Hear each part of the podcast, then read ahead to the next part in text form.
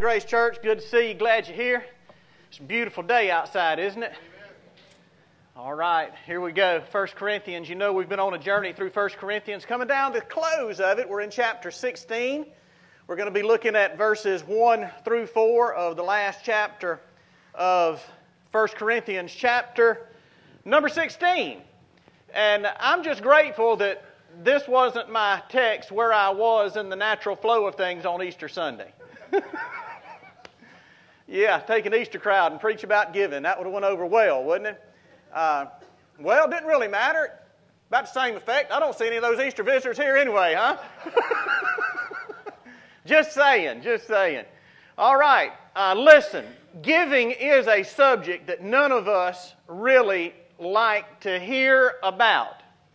It's not a subject that I like to preach about. But can I say to you that in a spiritual and in a biblical sense, giving is so much more than about nickels and quarters and dimes and dollars. It really is. It's more about, it's more than just numbers that demonstrate profit and loss. There's so much more contained in biblical giving, and we want to try to see what it is that this text has to say about this today. So follow along with me as I read Paul's letter and instructions to the Corinthians found in chapter 16, verses 1 through 4. All right, here we go. Uh, now, concerning the collection for the saints, as I directed the churches of Galatia, so do you also. On the first day of the week, each one of you is to put aside and save as he may prosper, so that no collections be made when I come. When I arrive, whomever you may approve, I will send them with letters to carry your gift to Jerusalem. And if it is fitting for me to go also, they will go with me.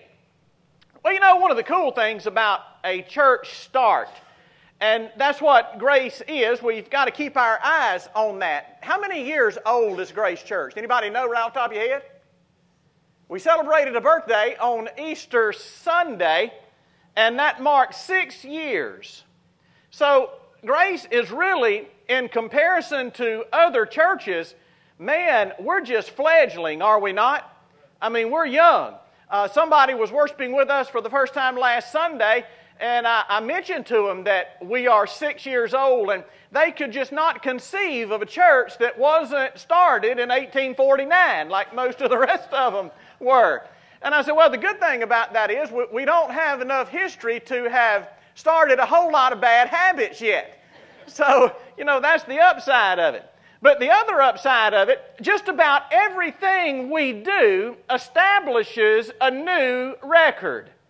For example, on Easter Sunday, uh, we established a new high attendance record.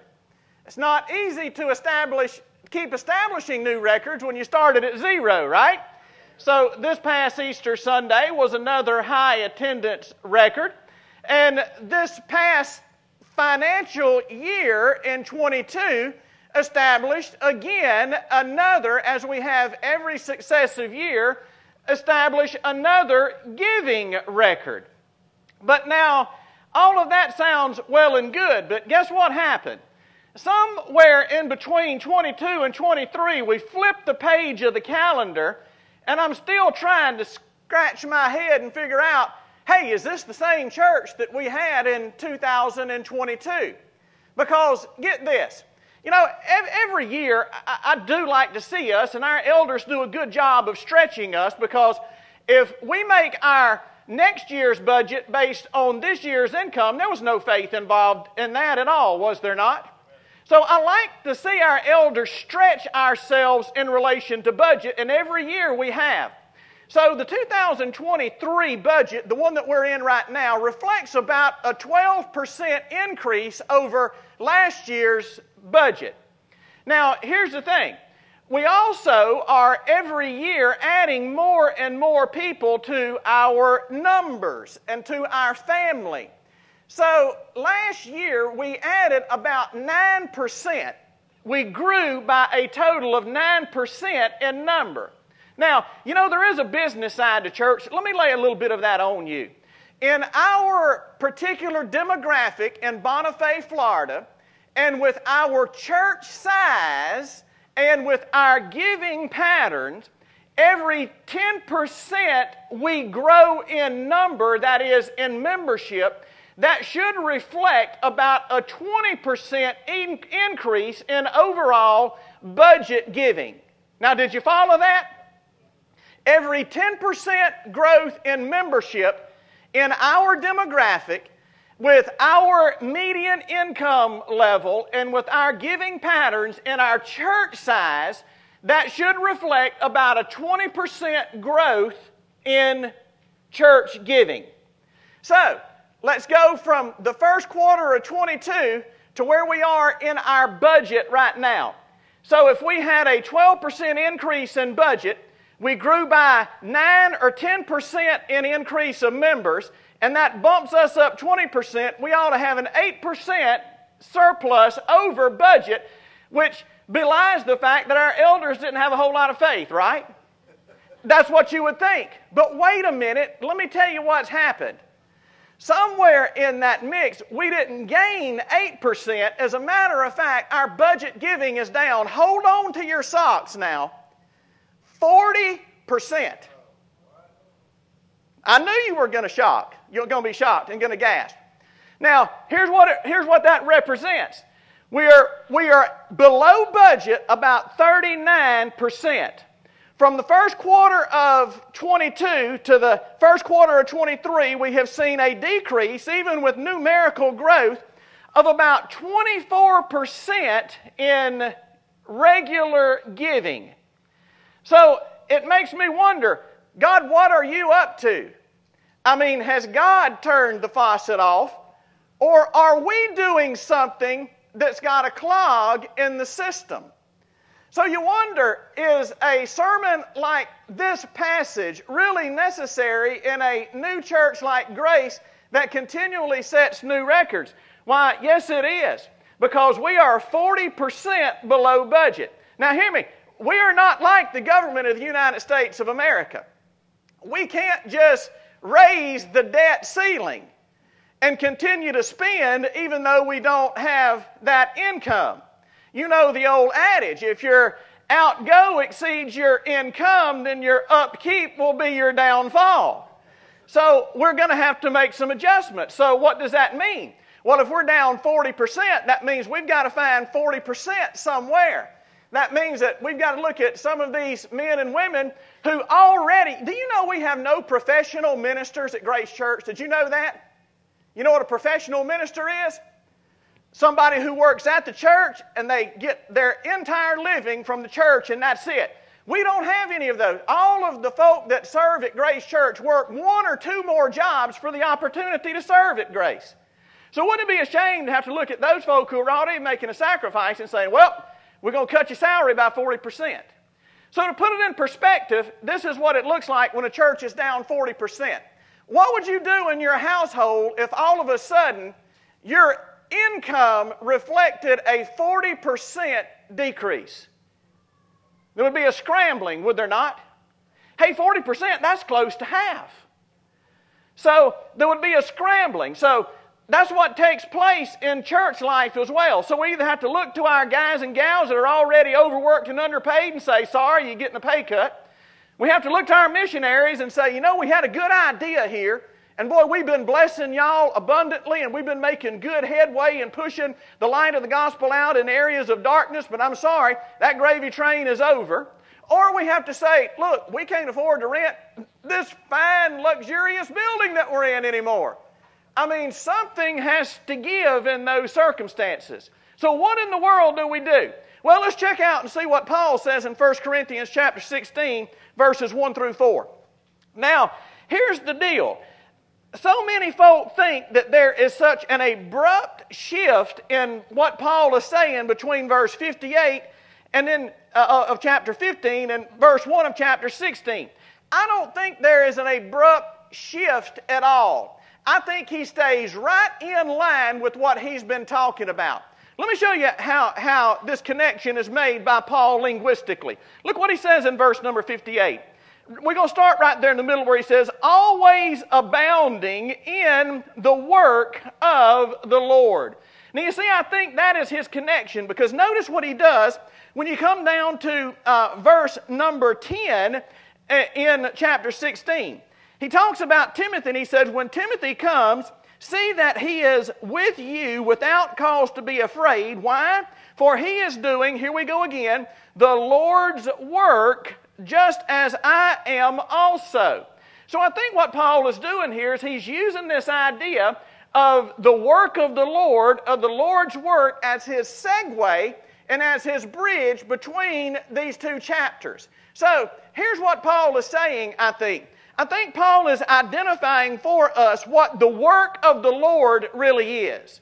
So let me speak to you today for these few moments that I have. Hey, not just on giving, but on the work of the Lord, because that seems to be the linguistic bridge in this text. What is the work of the Lord? And last week we really didn't have have time to go in that because we were all over the place, running out of time as it was. We didn't have time to identify what the work of the Lord is. So tell me if I'm right or not. Most of the time, we think that those who are doing the Lord's work are uh, are, missionaries who are on a cross cultural mission field today. We would certainly say that Dane Caldwell and Jim Wells and uh, uh, uh, uh, our other missionaries are doing the work of the Lord. Isn't that right? We also think that those who are doing the work of the Lord are folk like preachers and evangelists and folk like that who are involved in what we consider to be the work of the Lord. But let me ask you a question. What room does that leave for the rest of us who may not be a cross cultural missionary, who may not be a preacher or a teacher or a worship leader or something like that. Does that mean we're not involved in the work of the Lord? No, that's not what it means. As a matter of fact, I think this is what Paul is doing. I think the connection that he's making here in these linguistic bridges, I think what Paul is telling us is that those involved in the work of the Lord are givers. Are givers. You see, that's the subject matter that he's talking about here. Now, look, as if that linguistic connection was not enough, look at our auxiliary text that Rashad read in chapter 8 of 2 Corinthians. Notice, Paul uses a phrase here that is kind of curious, but nonetheless, I think it reinforces what he's saying to us in 1 Corinthians chapter 16, verses 1 through 4. Notice what Paul said in, uh, in chapter 6. And again, he's writing to them and telling them about how the churches in Macedonia have shocked him and how they have given to the same offering that Paul is asking the Corinthians to participate in. So look what he says in verse 6. So we urge Titus that as he had previously made a beginning, so he would also complete in you this gracious work as well. Now, underline that phrase, gracious work. Now, look with me in verse number 7. Look what he says. And here's another linguistic connection to verse 58 of, uh, uh, of chapter 15. The very last phrase, look what he says. See that you abound. We made a big deal out of that word last week. See that you abound in this gracious work also. Now, what is the gracious work that he's talking about here? It's giving. He's exactly right. So he's saying to us that part of the work of God is our financial participation in the gospel of Jesus Christ. Now, listen, that's not all of the work of the Lord, but make no mistake about it, that is definitely a part of the work of the Lord. So when you come to Grace Church on Sunday morning, it's not only an opportunity for you to express your worship and how you're prioritizing God by your faithful giving, but it also is your participation in the work of the Lord. Paul tells us here that those who are involved in the work of the Lord are givers. So let's look and see what it is in the context of all of this stuff between these two big blocks of scripture that we've just looked at. What is it that Paul tells us about givers and giving? Well, I think at verse number 58, Paul would say this that giving sanctifies legitimate work. Giving sanctifies legitimate work. Now, let me say it another way. Your giving to gospel propagation is what makes your profession holy unto the Lord. You know why that is? Because your profession is how you earn money in order to be able to make a proportionate contribution to gospel propagation. Now, notice I said legitimate work. And there are so many people today that worry about, hey, is, is my work something that, that, that is pleasing to the Lord? Is, are, are, are you using your job as a platform, as a means through which you yourself participate in the work of the Lord? And if so, I would say that giving sanctifies or legitimizes legitimate work. Now, again, I said legitimate work because hear me. You can't be running moonshine and tithe on it and expect God to be all right with that. I mean, you can't be uh, you can't be an American gigolo and tithe on that and expect that you're giving to sanctify your gigolo profession. That's why I quit it when I was saved. so thank you, Jerry. I just can't help me. I mean, we got to lighten it up a little bit, huh? I mean, y'all all too serious. Y'all look like I'm fixing to come pull out my gun and say, "Give me your wallet." just want to see if y'all still tracking with me. so here we go.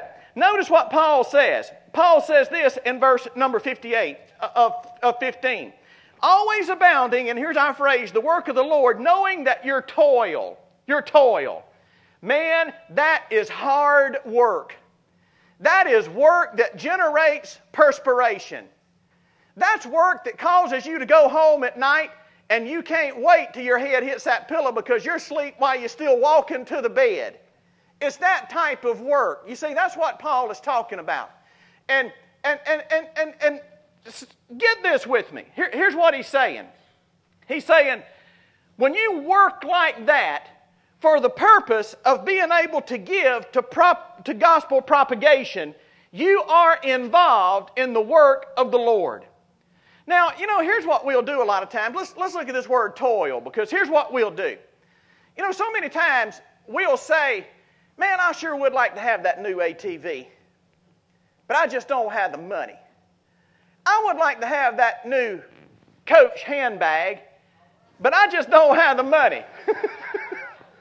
I sure would like to have that new pair of shoes, but I just don't have the money. So here's what we'll do we'll go to looking around seeing what we can do on the side. We can get us a side hustle. We can moonlight a little bit. We can take on some overtime in order to buy that toy for us, right? But let me ask you a question. When was the last time you took on a side hustle to be able to give to the work of the Lord and be involved in the work of the Lord? Huh? Hey, in the church that I pastored before we went to the mission field, man, God, God just was revolutionizing our church and really changing our church because of mission involvement and gospel propagation among those who don't have the opportunity to hear. And we had this mission project that we wanted to get done, and we just didn't have, there, there was just no room in the budget for it. So here's what we decided to do we decided to ask everybody in our church to fast one day a week during lunch. Just fast one day a week during lunch.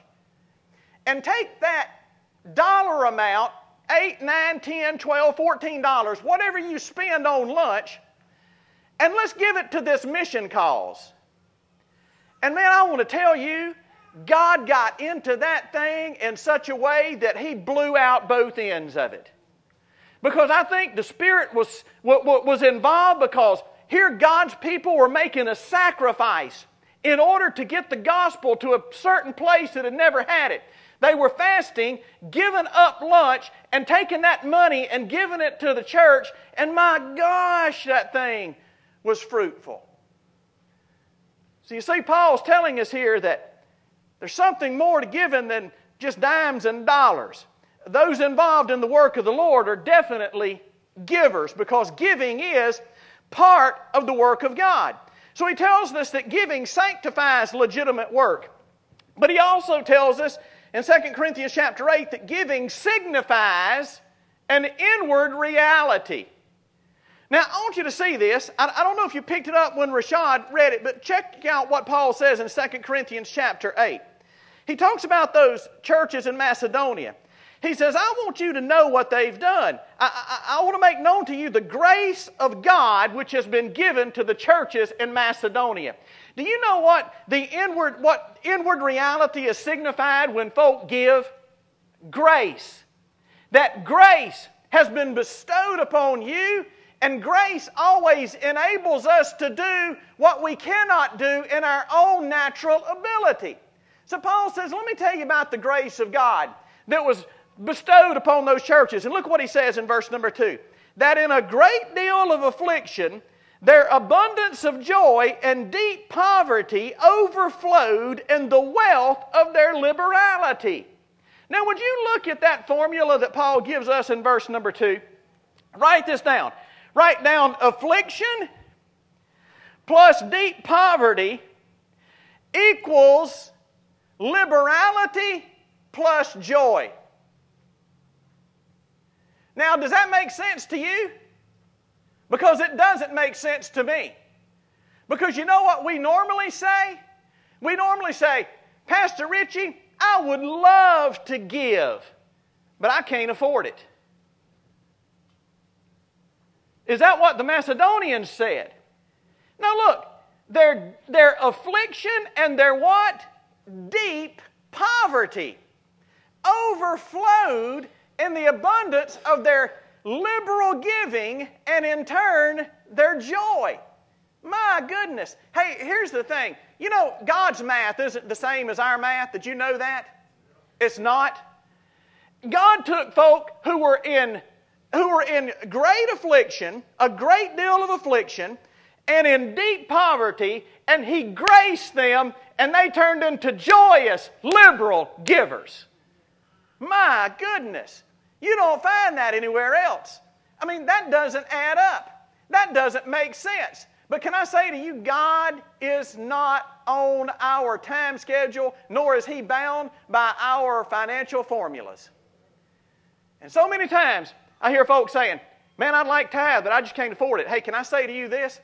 Disobedience is never the pathway out of a financial crisis. It's not. Disobedience is only going to multiply the crisis. So it comes down to faith. And you see, that's what giving is all about. It's all about faith. And I, am I going to believe God? And am I going to allow Him to enact His formulas in my condition or am I going to continue to live by formulas that the world has placed upon me, which says, I can't afford to do this? So here's what it does. Here's what giving does giving signifies a deep inward reality. You know, it's always this way.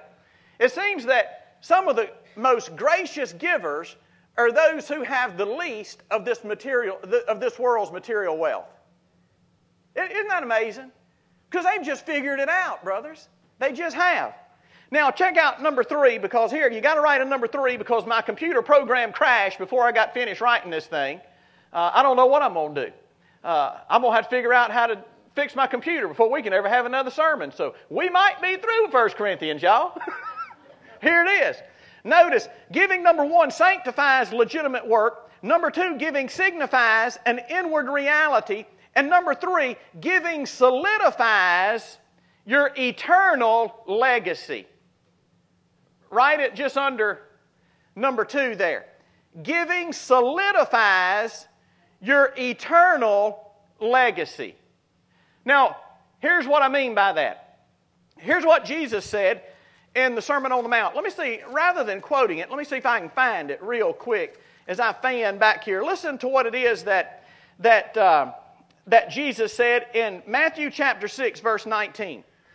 Do not store up for yourselves treasure on earth where moth and rust destroy and where thieves break in and steal, but store up for yourselves treasures in heaven where neither moth nor rust destroys and where thieves do not break in or steal. You know, now, stop and think about this. Everything that you own today, everything that you have in your possession, all material goods, one day they're either going to burn up or they're going to rust down. One of the two. I mean, ain't nothing you've got today that's going to be around probably in 100 years. Right? It's just not. Moths are going to eat your clothes. Rust is going to destroy what you got parked in your garage, on your driveway. Or a thief's going to break in and steal it. So look here. In a hundred years, there may be absolutely no evidence that you were even on this earth. If all of your investment is in those things. Huh? But here, it, it won't take that long, will it, Mr. Muck? It won't take a hundred years. No, it'll, it'll, it'll be a whole lot less than that. No, it won't take 50. I, I, I, am going I'm to do you one better, 20. do I hear 15? 15, I got 15. How about 10? I mean, we can, just, we can just bid this thing off. But yeah, everything that we have on this earth is going to be gone. So when I'm talking about legacy, I'm talking about something that's going to stay around for an eternity. What's your legacy going to be, especially in eternity? And you know, the only way you can have an eternal legacy is doing what Jesus says by not laying up treasures on earth, but laying them up in heaven. Now, how do you lay treasures up in heaven is the million dollar question, right? Watch me.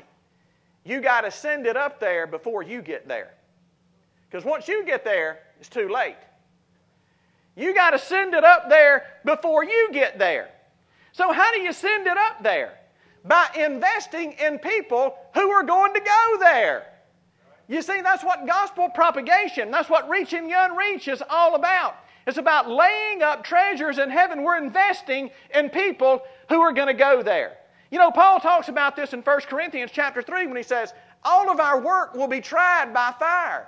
And if any man's work is burned up, he will suffer loss. And, and that's what it's all going to do, is it not? It's going to rust or be burned up or stolen or something like that. But if any man's work remains, he will receive a reward. Hey, let me ask you something. Are you ready to go to heaven right now with the legacy that you've already sent up? If not, you've got time to work on it. Huh? Several years ago, I read a story about this, um, this Texas oil tycoon who was a multimillionaire. Son, he had the do re mi. You know what I'm talking about? And um, he was also a believer, however. And this multimillionaire lived at the time of the first Great Depression. Notice I said first. the late 20s, early 30s. And here's what happened to that millionaire. As you know, there was a catastrophic failure of the banking industry. I've heard stories. Cliff has told me stories about his grandpa going to the bank uh, right here in Chipley and the doors were locked. Lost everything that he had in the bank.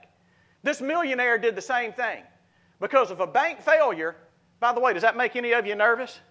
Huh? You see what we've been seeing on the news for the past several weeks? Uh, bank failures. I'm telling you, it's not far fetched. You think it could, could happen, not happen again.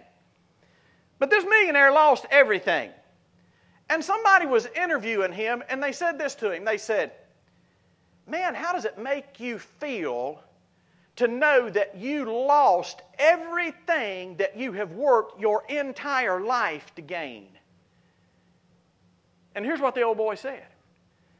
The old boy said, Well, I wouldn't necessarily say I've lost everything that I worked for because what I gave away, I didn't lose.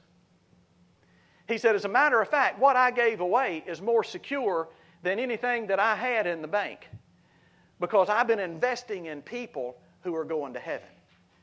I thought, my goodness, what a response. And I began to think about that little old bitty savings account that I've got at Wells Fargo and think, now, if that bank collapses, you know how much legacy I just cheated myself out of? My goodness. This old boy said, no, I, I didn't lose anything. He said, it's waiting for me. It's laid up in heaven. See, giving solidifies our eternal legacy. So, how much is going to be waiting on you when you get there? Are you going to leave it all behind? See, that's the only question. Did I leave it all in a savings account at Wells Fargo? Or did I send it ahead of me to get there laid up in heaven, reserved forever and ever? Well, notice what Paul says. We got to hurry. These folk who, who are involved in, in the Lord's work are givers. Giving sanctifies legitimate work, signifies an inward reality, solidifies your eternal legacy. And notice now, let's get into verse 2 of this thing because it's going to tell us how they gave. You see, these folk knew this. So, how did those Corinthians give? The same way we should give. Look what he says in verse number 2 on the first day of the week. So, how do those involved in the work of the Lord give? Number one, they give regularly. Regularly. Paul says, on the first day of the week. Now, notice, and the New Testament always refers to Sunday as the first day of the week. Nowhere does the Bible refer to Sunday as the Lord's day. You know, some of my more scholarly and spiritual friends always talk about Sunday being the Lord's day. No, Sunday's the first day of the week. Quit being so spiritual, ding dong. Every day is the Lord's day. Is it not? as far as that goes, He owns them all. So, how did those folk give? Well, they give regularly. Paul says, on the first day of the week. So, we have to ask ourselves do I have a regular pattern of giving? And look, it may not be every week, it may be every other week. It may be once a month, but however we do it, there's got to be a got to be regularity in our giving. Notice what else Paul says. Therefore, verse number two, these folk involved in the work of the Lord give regularly, but notice what else they do. They give individually. Individually. Check this out. On the first day of the week, here's our phrase each one of you. You know, so many times we have this idea that, hey man, I don't have to do it because somebody else is. And everybody thinks somebody else is, so guess what happens? Nobody does. But Paul puts the onus on each one of us. So you can take your finger and put right here. Who is it that the Lord expects to give? Me. Does he say anything about how much you make and can you afford it? No. He says if you have to, take on a second job. Take on overtime, get a side hustle. But each one of you is to participate in the work of the Lord. So it is an individual privilege and responsibility. Number next, look what he says. How else did they give? Uh, verse number two On the first day of the week, regularly, each one of you individually is to put aside and save as he may prosper. They give proportionately. Give proportionately. So I don't know what the proportion is, what the percentage is, what the ratio is for you. You know, folk always are wanting to split hairs. Is tithing in New Testament? Well, if you really want to get right down to it, tithing is not New Testament, giving is New Testament. And here's the way I've heard it explained. For us who live under grace this side of the cross, to give less than those did under law on the other side of the cross is a disgrace. So if they gave 10%, I mean, we at least ought to be able to come up to that level, should we not? So, look, I, have never been legalistic about the percentage. I, I, I just am not going to impose that, but that's always been a benchmark for Heather and I. Hey, if we can't do at least 10%, something's bad wrong with our spiritual condition. Something's wrong. So, they gave regularly, they gave individually, and they gave proportionately. Here's number four, write it down, because again, my computer crashed before I got through. I was taking notes, and that's all I could do was print what I had. So, how else did they give? Well, they gave abundantly. Check this out. Look what Paul says in um, verse number four. He says, If it is fitting for me to go also, they will go with me. He's talking about those who are going to take this offering and carry it to Jerusalem. Now, you see this word fitting right here in verse number four. You may want to underline it, put it in parentheses. Because here is the literal translation of that word. If it is worthy. So we begin to see now what Paul's talking about. Paul's not talking about circumstances when he uses the word it or the conditions in which he's living. The, the, the pronoun it, the antecedent, it refers to the gift. And by the way, notice what he says here. He says, uh, they will carry your gift to Jerusalem. Do you see that word gift?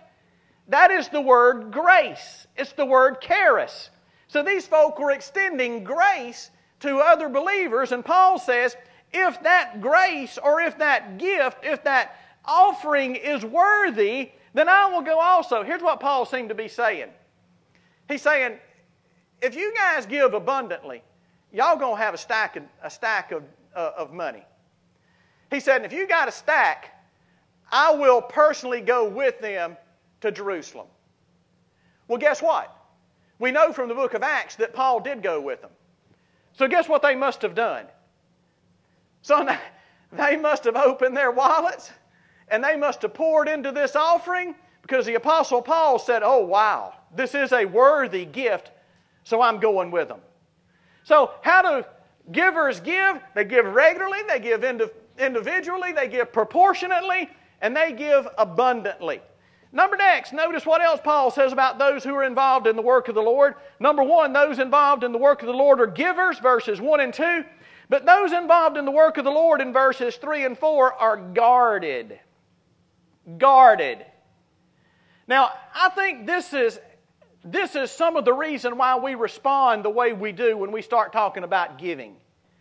Because, boys and girls, listen to me. When it comes to money, we have got to be very very careful. We can blow it all. Now, look, I, am telling you, on the basis of 30 something years of pastoral experience, there are two things that can shipwreck you without hesitation and sometimes without substantiation, just an accusation. Two things in ministry, and you're done. Done. Done.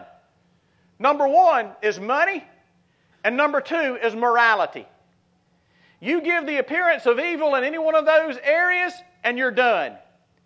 And I think the Apostle Paul knows that. And those who are givers, they know that. So they are very guarded as, as it relates to these things. Now, notice what they are guarding. Uh, what are they guarding when we say they're guarded? Well, number one, they are guarding the credibility of the church the credibility of the church. Hey, do you know what's, do you know what is ultimately important to me? The name and the credibility and the character of Grace Church Bonifay. Hey, if we blow our credibility in front of this lost and dying world, we're done, Jerry. It doesn't matter how much money we're collecting. It doesn't matter what's going on.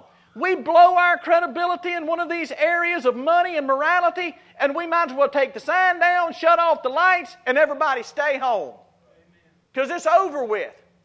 So, Paul is very guarded, and these givers are very guarded about the credibility of the church. So, notice what Paul does in order to lift the credibility of the church in this giving matter. Look what he says. I love this in uh, verse number three. When I arrive, whomever you may approve, I will send them with letters uh, to carry your grace or your gift to Jerusalem.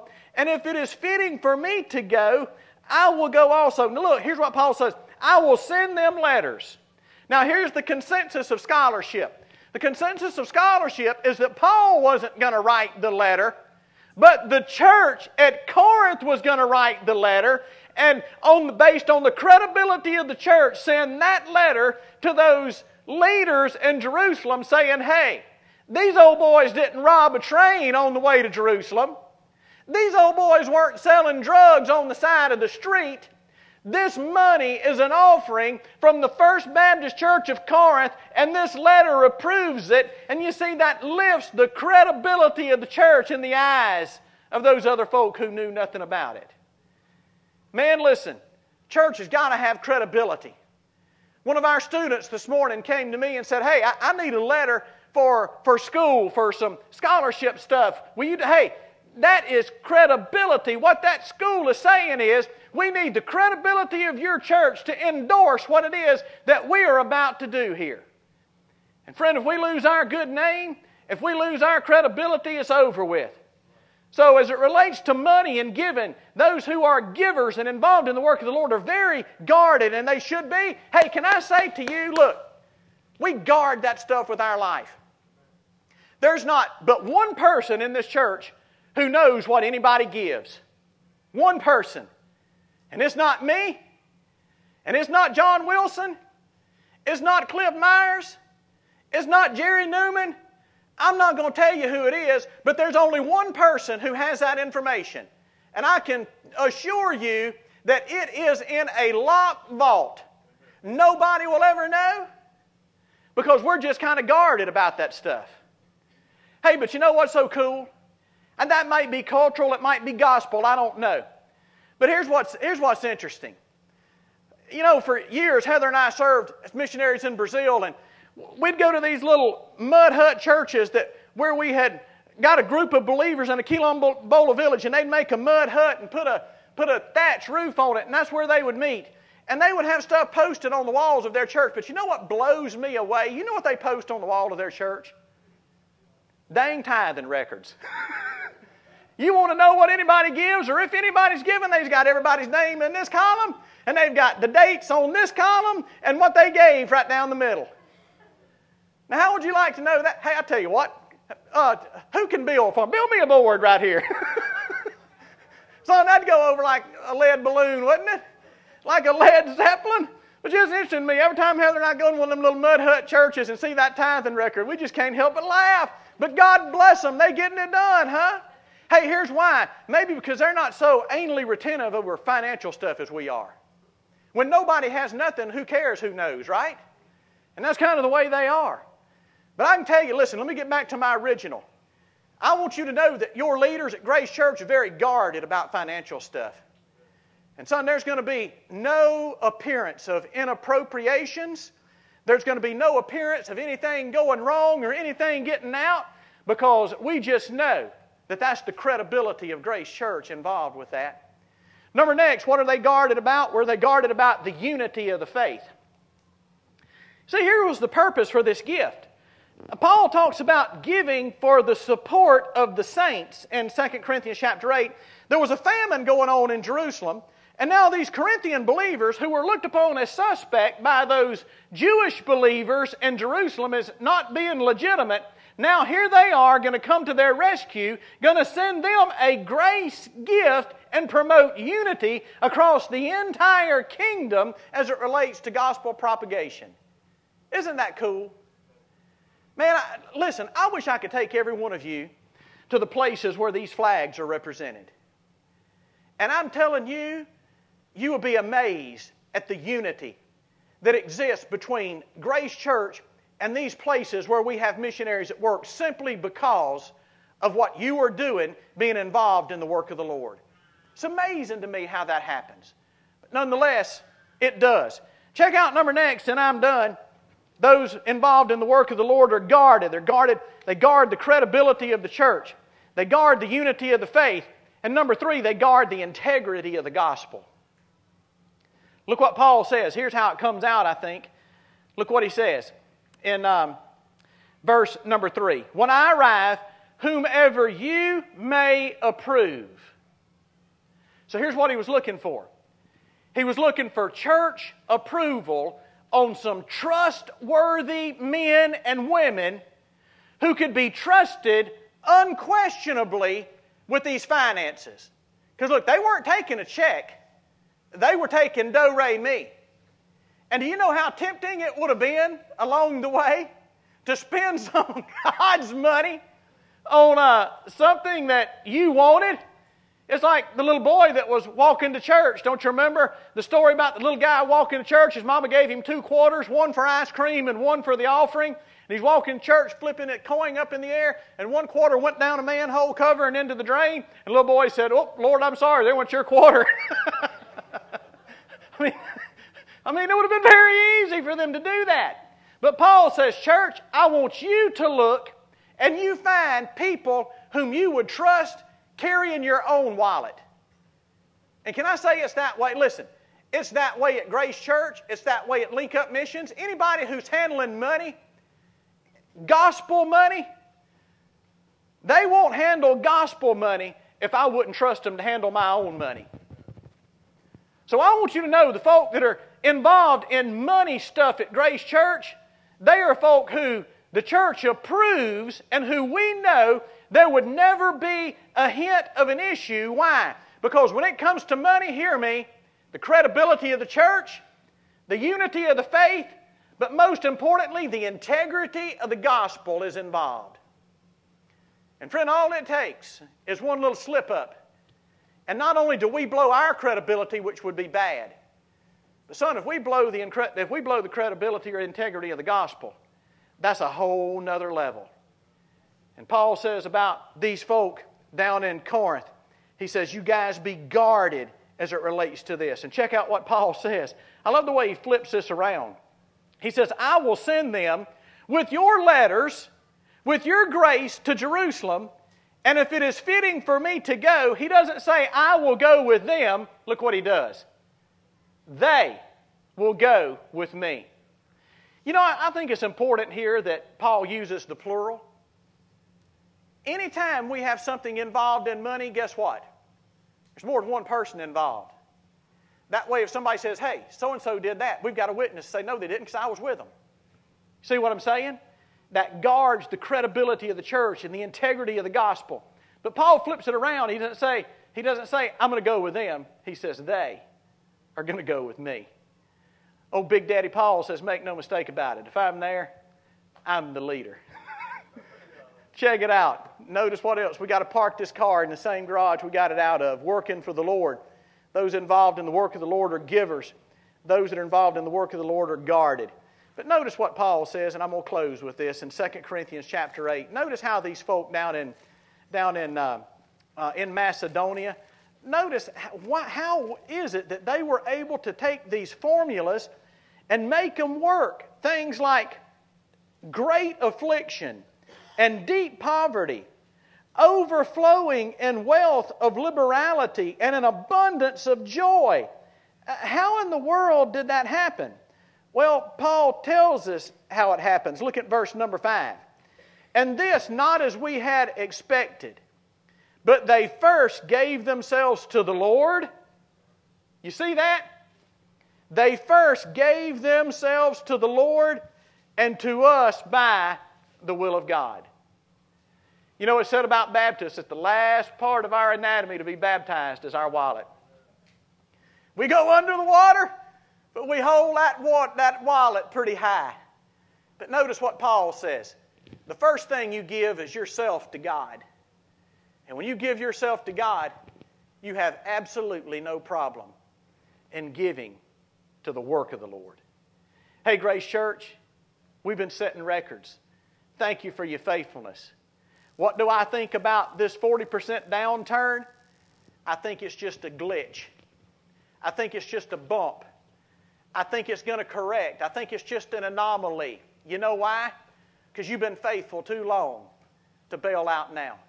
In Jesus' name, let's honor the credibility of the church, the unity of the faith, the integrity of the gospel. And rather than cutting back, let's double down and get this good news to those who otherwise wouldn't hear it. Would you stand with me, please? Father in heaven, thank you for your word. Thank you, God, that the whole counsel of your word is what we need. Because we just picked and chose our topics, we would avoid certain topics like this one every time. But God, we thank you that we are able to see your grace, we're able to have your joy, we're able to do abundantly above what we could do on our own when we trust you.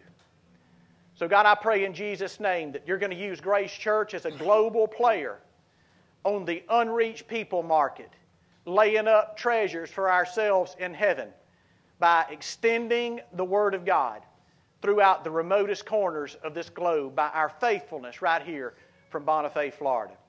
Thank you for those, God, who are a part of this work. And I pray for those, God, whom you are calling to it, whether it's to be a member of Grace Church, whether it's to give themselves to the Lord for the very first time by being born again, whatever it is you've said and however you're speaking and whomever you're calling, God, may we take a step of faith this day because without faith it's impossible to please you. And we pray it in Jesus' name. Colin Dollar is up front. Dr. John Wilson's up front. If the Lord said something to you today and there's a response that you need to make, in Jesus' name, you make it for His honor and glory.